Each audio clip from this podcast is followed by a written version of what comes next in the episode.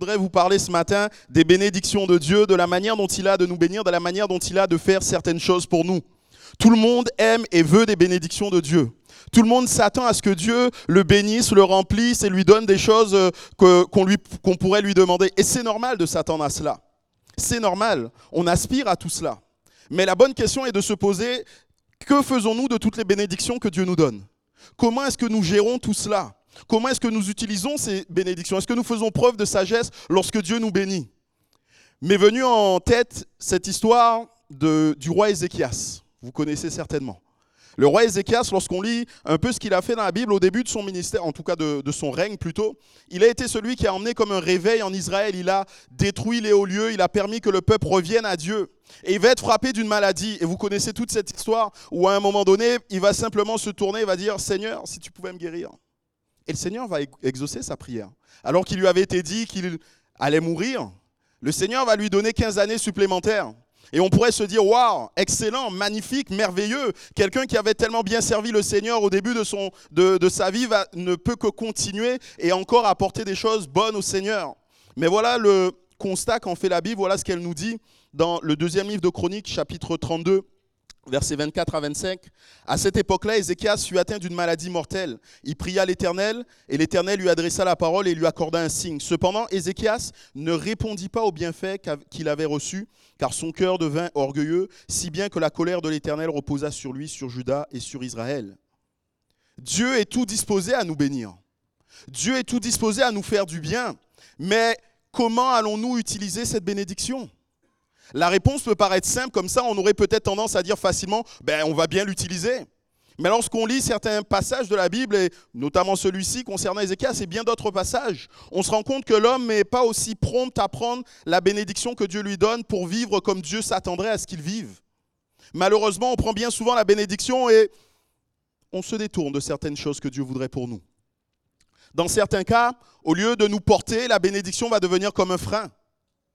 Dans certains cas, au lieu d'être une source de joie, la bénédiction va être une source de chagrin. Dans certains cas, la bénédiction d'hier va devenir la prison d'aujourd'hui. Dans certains cas, au lieu de nous permettre d'être et de nous propulser vers l'avant, la, la, bénédiction pardon, va nous retenir en arrière. Et je vous invite à faire une lecture avec moi, ou plusieurs lectures. Nous allons lire déjà dans le livre de la Genèse au chapitre 12, à partir du verset 4. Genèse 12, à partir du verset 4.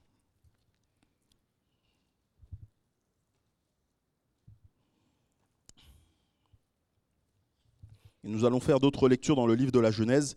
On reste pour l'instant sur ce passage. Genèse 12, verset 4. Abraham partit conformément à la parole de l'Éternel et Lot partit avec lui. Abraham était âgé de 75 ans lorsqu'il quitta Charan.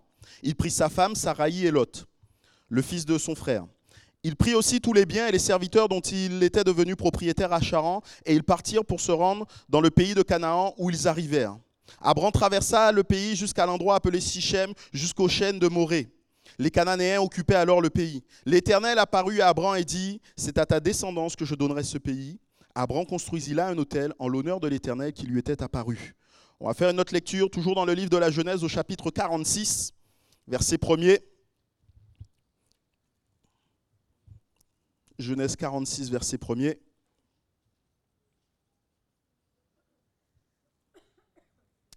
Israël partit donc avec tout ce qui lui appartenait. Ici, il est question de Jacob.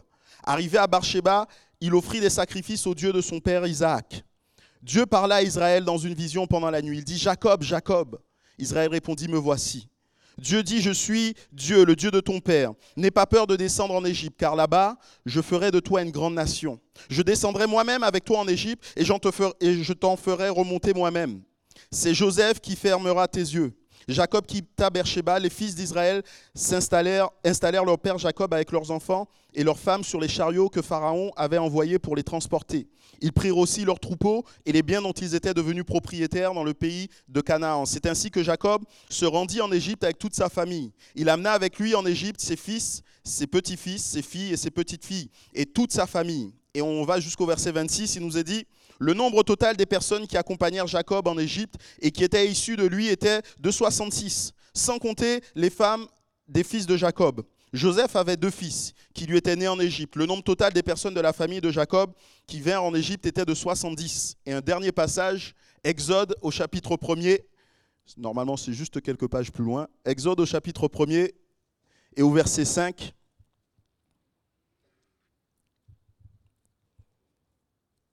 Les personnes issues de Jacob étaient au nombre de 70 en tout. Joseph était alors en Égypte. Puis Joseph mourut, ainsi que tous ses frères et toute cette génération-là. Les Israélites eurent des enfants et pullulèrent. Ils devinrent très nombreux et puissants, au point de remplir le pays. Amen, Seigneur, pour ta parole.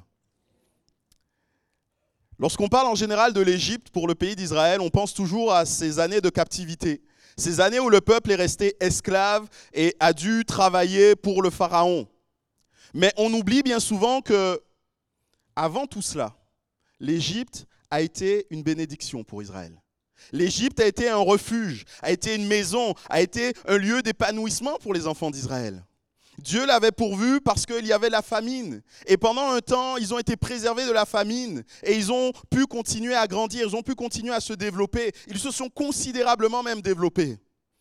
Dans le passage qu'on a lu, ce dernier passage, il nous a dit qu'ils ont pullulé. Ils sont devenus très nombreux alors qu'ils n'étaient que 70 à l'entrée. Ils étaient des millions en ressortant. L'Égypte a été bon pour eux, pour les préserver de la famine, pour qu'ils puissent se multiplier. Ils ont même acquis un territoire qui leur appartenait. Ils ont eu une terre qui était la leur. Pourtant, la bénédiction Égypte est devenue un obstacle quand il a s'agi de conquérir Canaan. Quand il a été question de laisser l'Égypte derrière et de rentrer dans Canaan, il y a eu comme là un problème. Cette bénédiction est devenue un obstacle. Et ce matin, j'aimerais qu'on considère deux choses qui vont toujours amener la bénédiction d'hier d'être un obstacle pour nous aujourd'hui. La première de ces choses, c'est de ne pas connaître Dieu. De ne pas connaître Dieu. Et c'est là le drame de tous les enfants d'Israël. Ils ne connaissent pas Dieu. Dieu a voulu s'approcher d'eux, d'eux, pardon. Dieu a voulu leur parler. Dieu a voulu se révéler directement à eux. Mais eux, ils n'ont pas voulu. Ils ont dit, ah non, on préfère que Moïse soit cet interlocuteur entre Dieu et nous. On a préféré que Moïse soit celui qui reçoive les paroles et qui vienne nous les rapporter. Et on le voit qu'à chaque événement, pour eux, est une occasion dans le désert de se plaindre et de se dire, mais c'était tellement mieux avant. C'était tellement mieux cette bénédiction de l'Égypte. C'était tellement mieux là où on était. Si on pouvait retourner là-bas, on préférait retourner là-bas. On peut connaître le nom de Dieu. Et d'ailleurs, quand Moïse va venir, il leur dira, le Dieu de vos pères m'a envoyé, ils avaient une certaine connaissance de Dieu. On peut connaître le nom de Dieu, on peut connaître des choses de Dieu. Ils avaient certainement entendu et le peuple d'Israël n'a cessé de, de reporter, d'apprendre aux générations suivantes ce que Dieu avait fait dans le passé. Donc ils avaient entendu des choses de Dieu. On peut connaître le nom de Dieu, on peut connaître des choses de Dieu, mais cela ne veut pas dire qu'on connaisse Dieu. Cela ne veut pas dire qu'on connaisse Dieu. Et parce qu'ils ne connaissent pas Dieu, le peuple ne peut pas saisir, le peuple ne peut pas attraper, vivre les bénédictions que Dieu veut pour eux aujourd'hui. Parce qu'ils ne connaissent pas Dieu et ne sont pas capables de rentrer dans ce que Dieu a prévu pour eux maintenant. Ils restent sur quelque chose de passé. Dieu avait voulu l'Égypte pour un temps. Dieu avait voulu l'Égypte juste pour un moment. Ce n'était pas la fin du voyage. Voilà ce qu'il a dit. Nous l'avons lu à Jacob. Je descendrai moi-même avec toi en Égypte et je t'en ferai remonter. Je descendrai moi-même avec toi en Égypte et je t'en ferai remonter. Ce n'était qu'une étape. Ce n'était pas la destination. Dieu voulait bien plus pour eux. Dans sa bonté, Dieu avait conduit les circonstances pour leur permettre de survivre pendant ce temps de famine. Mais Israël, eux, n'avaient pas compris ces choses. Et quelque part, ils se sont installés dans la bénédiction. Ils se sont installés dans ce pays d'Égypte. Ils se sont installés dans cet endroit que Dieu avait voulu et qui était une bonne bénédiction pour eux, mais qui n'était pas la destination. La destination était le pays de Canaan. La destination était et a toujours été le pays de Canaan. Dès Abraham, Dieu avait donné cette promesse, c'est à ta descendance que je donnerai ce pays. Tant qu'Israël vivait sous les tentes, tant qu'Israël n'avait pas un pays à lui-même, je pense que la vision de Canaan était bonne. Ça leur donnait envie, ils avaient envie d'y aller. Mais à partir du moment où ils ont vécu cette bénédiction qu'est l'Égypte, où ils se sont installés, où ils se sont établis, où ils ont fait leur vie, à partir de ce moment-là, vu d'Égypte, Canaan n'est plus aussi intéressant. Canaan ne donne plus autant envie d'y aller. pour obtenir le pays, pour obtenir, pour saisir cette bénédiction que Dieu leur donnait, que Dieu leur proposait, il fallait accepter de faire des choses qu'ils n'avaient jamais fait comme auparavant. Il fallait fournir des efforts jamais consentis jusque-là. Et ils, auraient dû quitter ce lieu pour aller s'installer dans un autre lieu qu'ils ne connaissaient pas. C'est jamais très simple, c'est jamais simple d'ailleurs de quitter un lieu qu'on connaît et d'aller s'installer dans un autre lieu. Je l'ai vécu il n'y a pas si longtemps. Et pourtant, nous, on a des, moyens technologiques qu'eux n'avaient pas à l'époque. Avant que nous puissions aller à, à Tonon, bien sûr, on a visité l'église deux ou trois fois. Et même en étant ici à Bordeaux, avec euh, Google Maps, pour ne pas le citer, mais vous avez la possibilité de vous promener dans les rues, de voir les photos. Et donc j'avais repéré, vu un peu tout ça, le quartier où on allait habiter, l'église où elle était, le trajet, toutes ces choses. Nous, on a la possibilité de faire ça, mais eux n'avaient aucune possibilité de faire cela. Eux, ils sont en train de se dire, mais on va quitter quelque chose qu'on connaît, on va partir d'un lieu où on est établi, d'un lieu où on est à l'aise, pour arriver quelque part qu'on ne connaît pas, qu'on n'a jamais vu on ne sait rien sur ce lieu. Comment est-ce que cela va se passer? Pour, eux, passer de l'Égypte à Canaan, c'est un changement complètement radical. Canaan est un pays inconnu. Il n'y a pas des cartes à l'époque pour se dire, voilà, vous allez aller là, vous allez trouver tel chemin. Non, ils n'ont aucune possibilité d'avoir toutes ces choses. Pour eux, Canaan est un pays inconnu. Pour eux, Canaan, c'est un pays éloigné. Nous, aujourd'hui, on a avec nous, nos moyens de locomotion, on peut facilement faire euh, traverser la France en une journée, en une heure. Avec l'avion, ça se fait rapidement.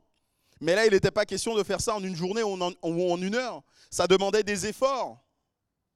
Même s'ils ils voulaient le faire, même s'ils se disaient que c'était là qu'il fallait aller, ça demandait des efforts énormes pour eux.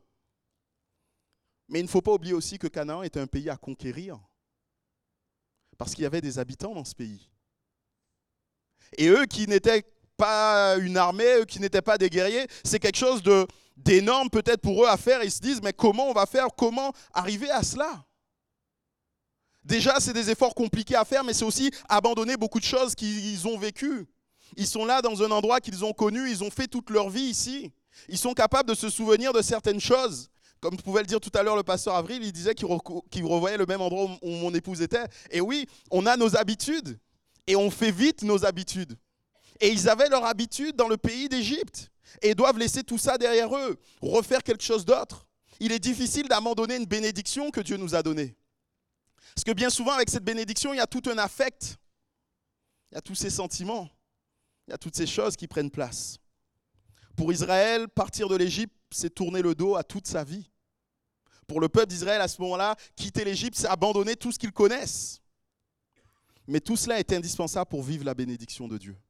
Tout cela est indispensable si on veut vivre la bénédiction que Dieu nous donne aujourd'hui. Quitter le rivage et avancer en pleine eau, c'est ce que Dieu nous demande et cela nous demande d'avoir une totale confiance en Dieu qui bénit. On peut objecter et se dire, et le peuple aurait pu le faire, se dire, mais comment est-ce qu'on va faire pour partir, sur quel trajet on va aller, comment est-ce qu'on va faire pour arriver? Tout ça, on ne sait pas le faire, Seigneur. On ne peut pas et on n'a pas l'intelligence de toutes ces choses. C'est vrai. Mais c'est en s'appuyant sur l'Éternel, le Dieu Tout-Puissant, qui lui maîtrise tous ces paramètres qu'il est possible de faire et d'entreprendre ce voyage et de vivre cette bénédiction. D'ailleurs, concernant le peuple d'Israël, c'est Dieu qui a conduit leur départ. C'est lui qui a décidé du moment où ils partiraient. Il nous est dit dans Exode 12, 51.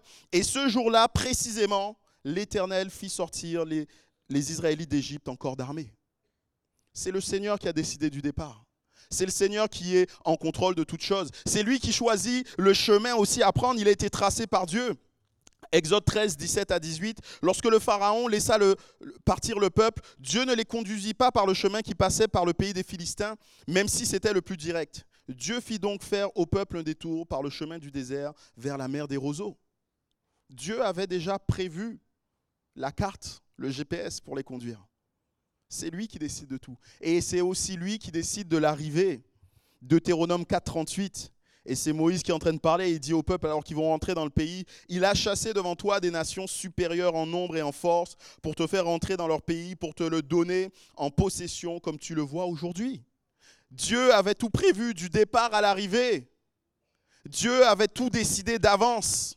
Quand Dieu nous conduit dans une nouvelle bénédiction, il ne laisse rien au hasard, mes bien-aimés. Quand Dieu veut vous faire passer de l'Égypte à Canaan, il a tout prévu. Il va pas se demander en cours de route par quel chemin on va passer. Il va pas se demander où est-ce qu'on va atterrir. Il sait où il veut vous amener. Dieu prévoit tout d'avance. Et pour vivre la bénédiction de Dieu, il faut le connaître. Il faut accepter de l'accompagner, de marcher avec lui, de choisir le chemin et la destination que lui veut pour nous. Et notre marche chrétienne, mes bien-aimés, ne peut pas être comme euh, une course sur un tapis de course. Vous savez, on fait beaucoup d'efforts, mais on n'avance pas, on ne bouge pas, on stagne. C'est pas ça la marche chrétienne. La marche chrétienne doit nous amener à progresser. La marche chrétienne doit nous amener à bouger, à nous approcher au plus proche de Dieu. Nous marchons vers Dieu. Nous nous approchons de lui. Il est indispensable au cours de cette marche de se décharger de tout ce qui est contraire à ce que Dieu veut pour nous. Il nous faut accepter de laisser en arrière ce qui nous empêche d'aller vers lui. Des fois, ce sont des bénédictions qu'il nous a données. Bien souvent, ce sont des choses dans notre vie qui ont besoin d'être changées. Mais nous avons besoin de laisser certaines choses derrière nous. Mais nous devons toujours être en mouvement. La marche chrétienne, c'est toujours quelque chose qui est en mouvement. S'il n'y a pas d'évolution, si on est en train de stagner, c'est peut-être parce qu'on est en train de refuser d'entrer en Canaan. C'est peut-être parce qu'on est là sur cette bénédiction d'hier et qu'on se dit, elle est tellement bien cette bénédiction que je ne veux pas aller là-bas. Je veux continuer à profiter de ce que je connais maintenant. Et on peut avancer beaucoup d'excuses pour ça. Les difficultés, la crainte, l'inconnu. Mais toutes ces difficultés, toutes ces excuses qu'on pourrait avancer ne sont que des signes que l'on ne connaît pas véritablement Dieu. On ne connaît pas véritablement celui qui nous conduit dans cette nouvelle bénédiction. On n'a pas saisi ce qu'il veut faire pour nous. Et si on est dans cet état, il y a un autre danger qui nous guette. C'est d'abandonner la main qui bénit au profit de la bénédiction. Israël s'est attaché à la bénédiction plutôt qu'à Dieu. Israël s'est attaché à l'Égypte plutôt que de s'attacher à Dieu qui lui avait permis d'être en Égypte. S'attacher à la bénédiction plutôt qu'à celui qui bénit est une erreur qu'on peut faire très facilement. Dieu ne fait pas les choses à moitié.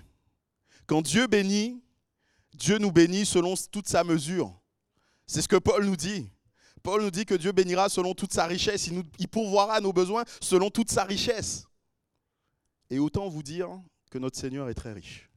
L'or et l'argent m'appartiennent. Tout lui appartient. Et quand Dieu nous bénit, des fois, on est émerveillé de la manière dont Dieu nous bénit. Il nous bénit tellement que on dit Seigneur, il y a un peu trop de bénédiction là. Arrête. On peut être tellement au bénéfice de la bénédiction de Dieu que on va en arriver à oublier celui qui nous bénit. On est en bonne santé, on est dans une famille qui aime le Seigneur, nos enfants se sont convertis, on a un travail valorisant, et ainsi de suite. On peut continuer les choses, les bénédictions que Dieu nous donne. Et tout ça peut comme nous faire tourner la tête, nous faire oublier qui est notre Seigneur. Je pense que nous devons être, euh, comme nous le dit ce proverbe, nous devons faire cette prière, ne me donne ni pauvreté ni richesse, mais accorde-moi le pain qui m'est nécessaire. Sinon, je risquerais une fois rassasié de te renier de dire qui est l'Éternel. Oui, Lorsqu'on a trop, on peut dire qui est l'Éternel, on peut renier l'Éternel à cause de la bénédiction qu'il est capable de nous donner. Même sortis d'Égypte, les enfants d'Israël n'ont pas bénéficié de la bénédiction. Ils sont sortis du pays d'Égypte et ont commencé ce chemin pour aller jusqu'en Canaan et ils n'ont pas pu bénéficier de cette bénédiction. La génération qui est sortie d'Égypte a péri dans le désert. Ils ne sont pas rentrés dans Canaan. Ils n'ont pas connu la bénédiction que Dieu avait pour eux. Le problème avec l'Égypte, n'était pas tant que les enfants d'Israël étaient esclaves dans ce pays. Le problème avec l'Égypte était que leur cœur était esclave de l'Égypte. Le vrai problème avec l'Égypte, c'était cela. C'était que le cœur des enfants d'Israël était esclave. Le cœur était esclave de cette bénédiction passée. Ah, bien sûr, il y avait les coups de fouet. Il y avait les conditions de vie difficiles. Il y a eu les tentatives de massacre des enfants par Pharaon. Il y a eu le travail acharné, l'endurcissement de ce travail par Pharaon. Mais toutes ces choses ne sont jamais des problèmes pour Dieu. Tout ce qu'on peut connaître comme opposition, comme adversité, comme choses difficiles ne sont jamais des problèmes pour Dieu. Il n'empêche pas Dieu, il n'empêche pas l'action de Dieu, il n'empêche pas le peuple de sortir d'Égypte. Quand Dieu veut quelque chose, il le fait, il le permet dans nos vies. Et on peut connaître des difficultés dans nos vies, mais Dieu les permet toujours. Dieu les permet toujours pour révéler sa grandeur. Dieu les permet toujours pour révéler qu'il est encore Dieu, qu'il est encore Seigneur, qu'il est encore au contrôle de toutes choses dans nos vies. Et ce matin encore, cela nous a été rappelé au, travers de dons spirituels. On peut connaître beaucoup de choses, beaucoup de tumultes autour de nous. On peut avoir l'impression que c'est le déluge. Et il y a ce psaume qui nous dit pendant le déluge, l'Éternel était sur son trône et il règne. Même lorsqu'on connaît des choses difficiles dans nos vies, Dieu reste Dieu. Cela ne change pas Dieu. L'obstacle pour le peuple, c'était son cœur et cela nous a été rappelé encore dans cette pensée de ce matin. C'est l'attitude, c'est le cœur qu'on avait. Le problème là pour le peuple, c'était l'amour, ce désir qu'ils avaient d'Égypte, ce désir qu'ils avaient de retourner en Égypte. Et c'est ça qui est un frein à la bénédiction de Dieu. C'est ça qui a empêché à tout ce peuple de rentrer en Canaan. Ce n'était pas les coups de fouet ou que, sais-je encore, ce n'était pas les difficultés. Ce qui les a empêchés d'entrer en Canaan, c'était le fait qu'ils voulaient rentrer et rester en Égypte. Tant qu'on s'attache à cette bénédiction passée, on ne peut pas vivre la bénédiction présente. L'Égypte, mes bien-aimés, n'est pas un lieu géographique. L'Égypte, c'est une attitude de cœur. L'Égypte, c'est une attitude de cœur. Le peuple est sorti du pays, mais le pays n'est pas sorti de leur cœur. Vous connaissez ce qu'on dit souvent concernant l'Égypte. Ils n'étaient plus en Égypte géographiquement parlant, mais le peuple continuait de vivre en Égypte. Physiquement, ils n'y étaient plus, mais dans leur cœur, ils étaient et demeuraient en Égypte. Et à chaque fois qu'ils arrivaient à une étape, à chaque fois qu'ils avaient une difficulté, ils se souvenaient de l'Égypte et ils en reparlaient. Oh, c'était tellement bien en Égypte. On avait de quoi manger, on avait des poissons, on avait de la viande, on avait des pastèques. Et ici, on ne mange que de la manne. Et Dieu va leur donner des cailles. Oh, c'était bien en Égypte, pourquoi est-ce qu'on est venu ici? Là, il n'y a que de l'eau salée, on ne pourra pas en boire. Et Dieu change l'eau. Et ils peuvent s'en abreuver. Leur cœur était resté en Égypte. Et ce qui est peut-être le plus dramatique, je pense, c'est que vivre sur une bénédiction passée nous empêche de réaliser pleinement ce qu'on peut vivre aujourd'hui, maintenant, à un instant T. Le peuple a vécu quelque chose d'assez extraordinaire. En fait, le livre de l'Exode, si vous le lisez et que vous prenez le temps de l'étudier, vous vous rendez compte que dans ce livre, il y a toute la manifestation de la grandeur et de la puissance de Dieu. Dans ce livre, Dieu va commencer par se révéler à Moïse d'une manière dont il n'avait jamais encore fait. Au travers de ce buisson, il va donner des instructions le concernant. Je suis celui qui est. Quelle bénédiction de savoir et de connaître cela. Mais le peuple ne va pas en bénéficier. Même lorsque le peuple va sortir d'Égypte, même lorsque le peuple va voir Dieu agir, parce que le peuple va voir Dieu agir, ils ne bénéficieront pas de, de toutes ces bénédictions les plaies d'Égypte. À chaque fois, Dieu a étendu sa main sur l'Égypte et bien souvent, il a étendu sa main sur les Égyptiens, mais pas sur les enfants d'Israël. Lorsqu'ils sont sortis d'Égypte, ils ont passé cette mer à pied sec. Mais ils n'ont pas réalisé, ils n'ont pas vécu cette bénédiction. Quelque temps après être sorti du, pays d'Égypte, il se retrouve là, devant cette montagne, le mont Sinaï, où Dieu veut se révéler. Et là, il va y avoir un spectacle en son et lumière comme jamais il y en a eu. La montagne était en feu, elle tremblait, la nuée couvrait la montagne, nous dit la Bible, et la voix de Dieu se faisait entendre. Ils étaient là encore au bénéfice de la puissance, de la grandeur, de la magnificence de Dieu. Mais ils n'en profitent pas, parce que leur cœur est attaché à l'Égypte. À ce moment-là, eux, ils sont en train de se dire, mais faisons-nous un Dieu ils vont se faire le veau d'or. Ça va continuer avec le tabernacle. Dieu va leur donner les instructions sur la manière de pouvoir s'approcher de lui.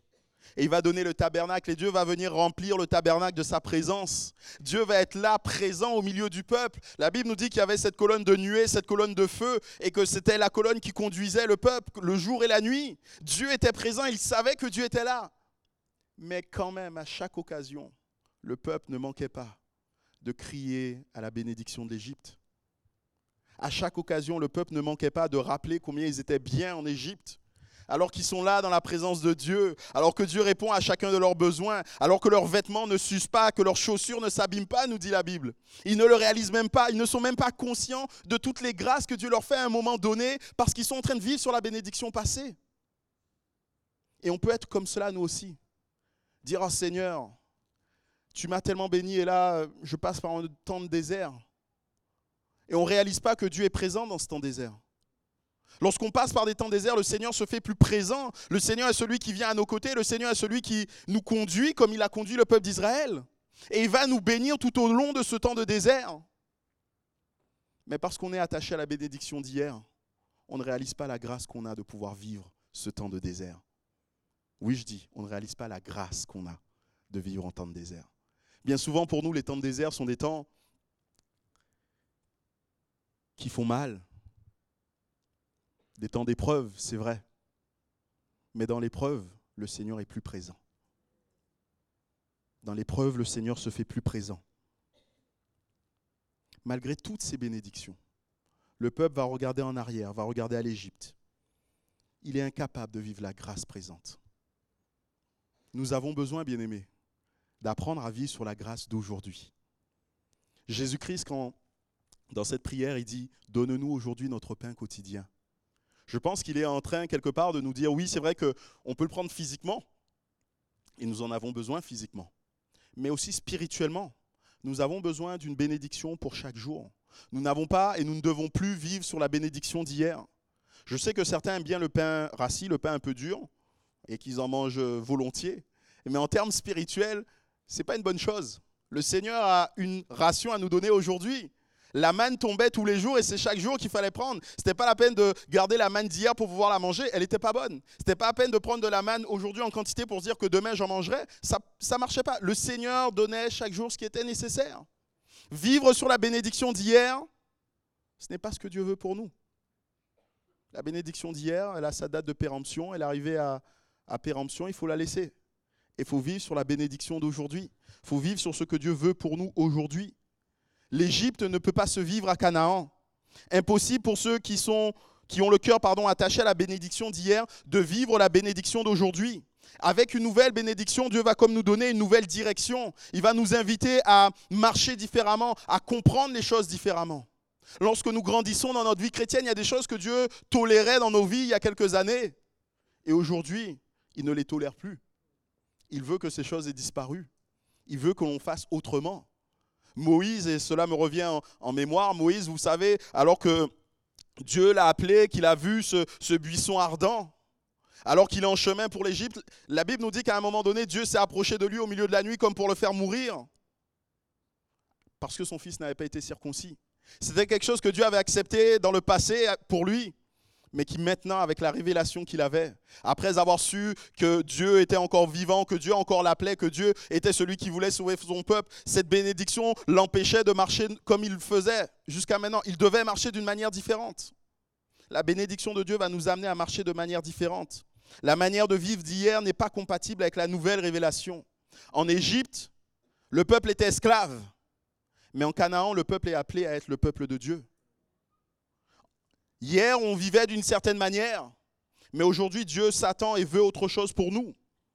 Quand Dieu nous bénit, c'est une bénédiction et nous voulons et nous remercions le Seigneur pour ces bénédictions. Mais quand il cesse de nous bénir, c'est aussi une bénédiction. Quand Dieu cesse de nous bénir, c'est aussi une bénédiction. Parce qu'en fait, Dieu ne cesse jamais de nous bénir. Dieu nous bénit tout le temps. Toujours, il nous bénit. Mais il nous bénit de manière différente en fonction de notre maturité. Tant que nous sommes enfants, on a vraiment besoin de sa présence, on a vraiment besoin qu'il soit là et il répond à tous nos besoins. On a l'impression qu'on n'a pas encore fait une prière qui nous a déjà exaucés. Et quand on grandit un peu dans la foi, on se rend compte que les choses sont différentes. Il nous faut persévérer dans la foi. Il nous faut faire preuve de constance. Il nous faut des fois prendre des positions de foi. Parce qu'on a juste changé. On a grandi. On est devenu plus mature. Et le peuple a fait cette même expérience.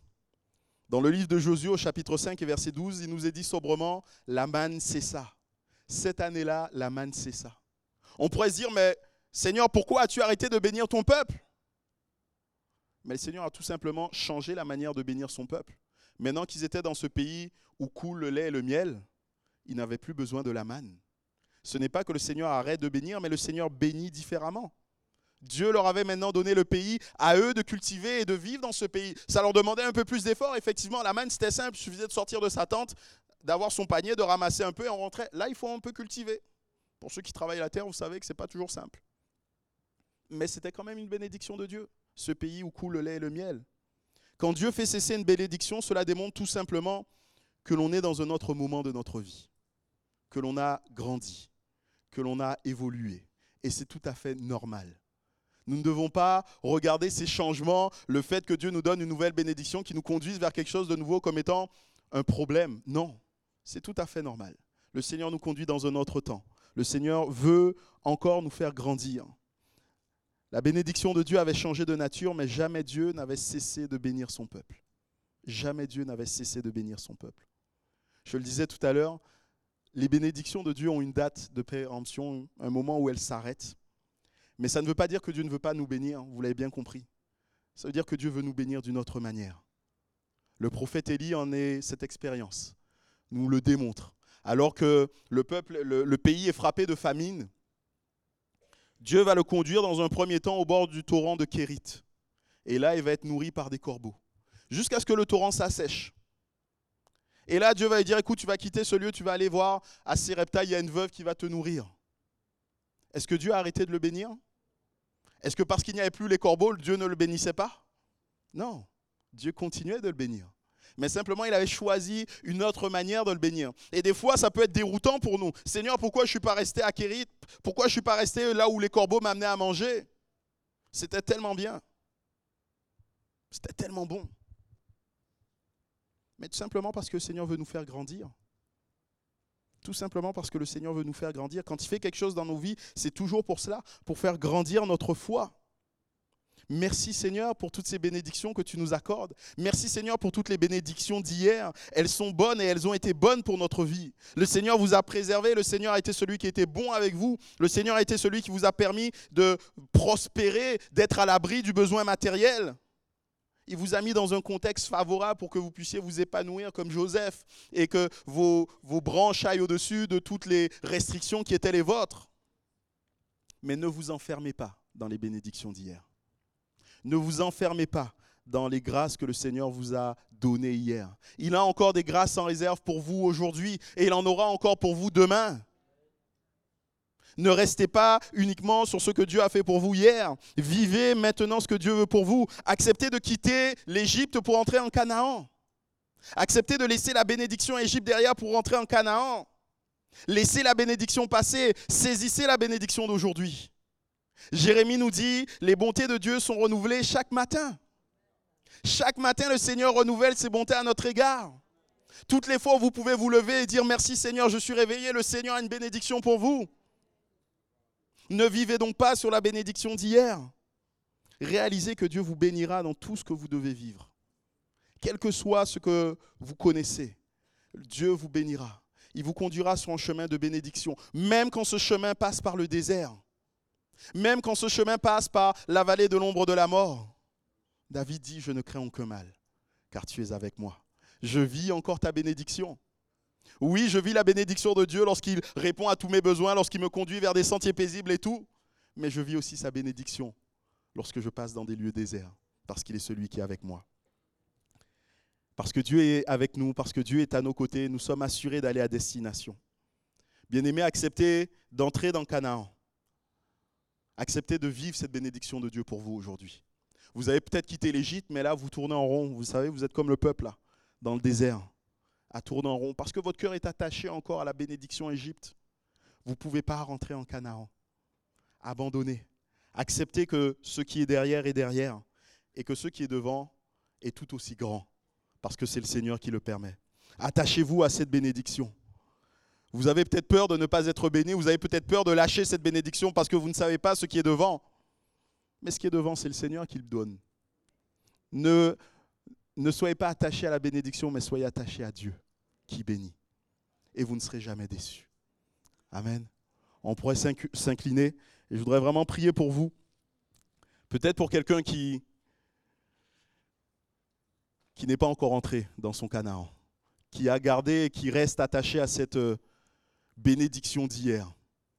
C'est peut-être là dans votre cœur et vous le savez, vous passez par ces moments difficiles et vous posez tellement de questions et vous sentez que Dieu vous dit mais allez, il faut vivre autre chose, mais jusqu'à maintenant, vous résistez. J'aimerais vraiment vous encourager de la part du Seigneur, de vous dire que le Seigneur est celui qui ne manquera pas de vous bénir. Il vous bénira de manière différente. Vous ne connaîtrez pas les mêmes bénédictions, mais il vous bénira. Amen. Si c'était votre cas, je vous demande tout simplement de vous lever. Et je vais prier avec vous. Je vais prier pour vous demander au Seigneur sa grâce encore dans vos cœurs. On se lève simplement. Et dans la foi, on s'attend à ce que Dieu nous bénisse. Jésus. Seigneur, je veux encore te remercier pour ta parole, pour ce qu'elle nous enseigne, pour la manière, Seigneur, dont tu as de faire avec nous. Nous voulons encore être conscients tout à nouveau de ce que tu es capable de faire dans nos vies, de la bénédiction que tu veux encore étendre sur nos cœurs. Merci, Seigneur, pour toutes les bénédictions d'hier que tu nous as apportées. Merci pour toutes ces bénédictions, Seigneur, qui ont rempli nos cœurs, qui nous ont remplis de joie, Seigneur. Mais nous ne voulons pas rester sur ces bénédictions. Nous ne voulons pas, Seigneur, empêcher de vivre. Nous ne voulons pas être empêchés de vivre ce que tu veux pour nous aujourd'hui. Car nous sommes conscients que tes bénédictions se renouvellent chaque matin, Seigneur. Et nous voulons vivre ta bénédiction du moment présent. Nous voulons vivre ta bénédiction de ce temps-ci, Seigneur. Merci pour mes bien-aimés qui se lèvent. Tu vois et tu connais leur vie. Tu sais là où ils sont peut-être arrêtés, là où ils ont peut-être décidé de ne pas avancer, de ne pas rentrer dans cette nouvelle bénédiction, Seigneur. Merci d'aider mes bien-aimés, Seigneur, à pouvoir saisir cette bénédiction qui vient de toi. Merci encore d'aider mes bien-aimés à te connaître, à te chercher, à réaliser que tu es plus grand que la bénédiction et à s'attacher à ta personne, Seigneur. Sois glorifié, béni pour ce que tu feras dans nos vies encore. Nous savons que tes bénédictions sont encore devant nous, Seigneur, et nous voulons te remercier pour tout ce que tu feras. Amen.